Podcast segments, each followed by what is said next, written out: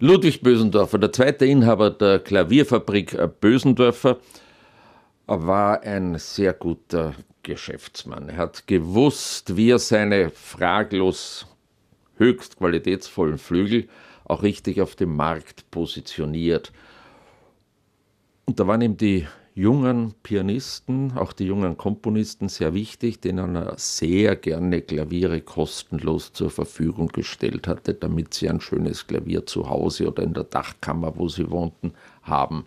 Dann waren sie am Bösendorfer gewohnt und ich habe erst vor kurzem in einer Wiener Privatsammlung einen Brief gesehen von einer Pianistin, für die Brahms etwas komponiert hat und die gemeinsam mit Brahms auftreten wollte. Und sie schreibt doch dann glatt an den Veranstalter, Hoffentlich spielt Brahms auf einem Bösendorfer.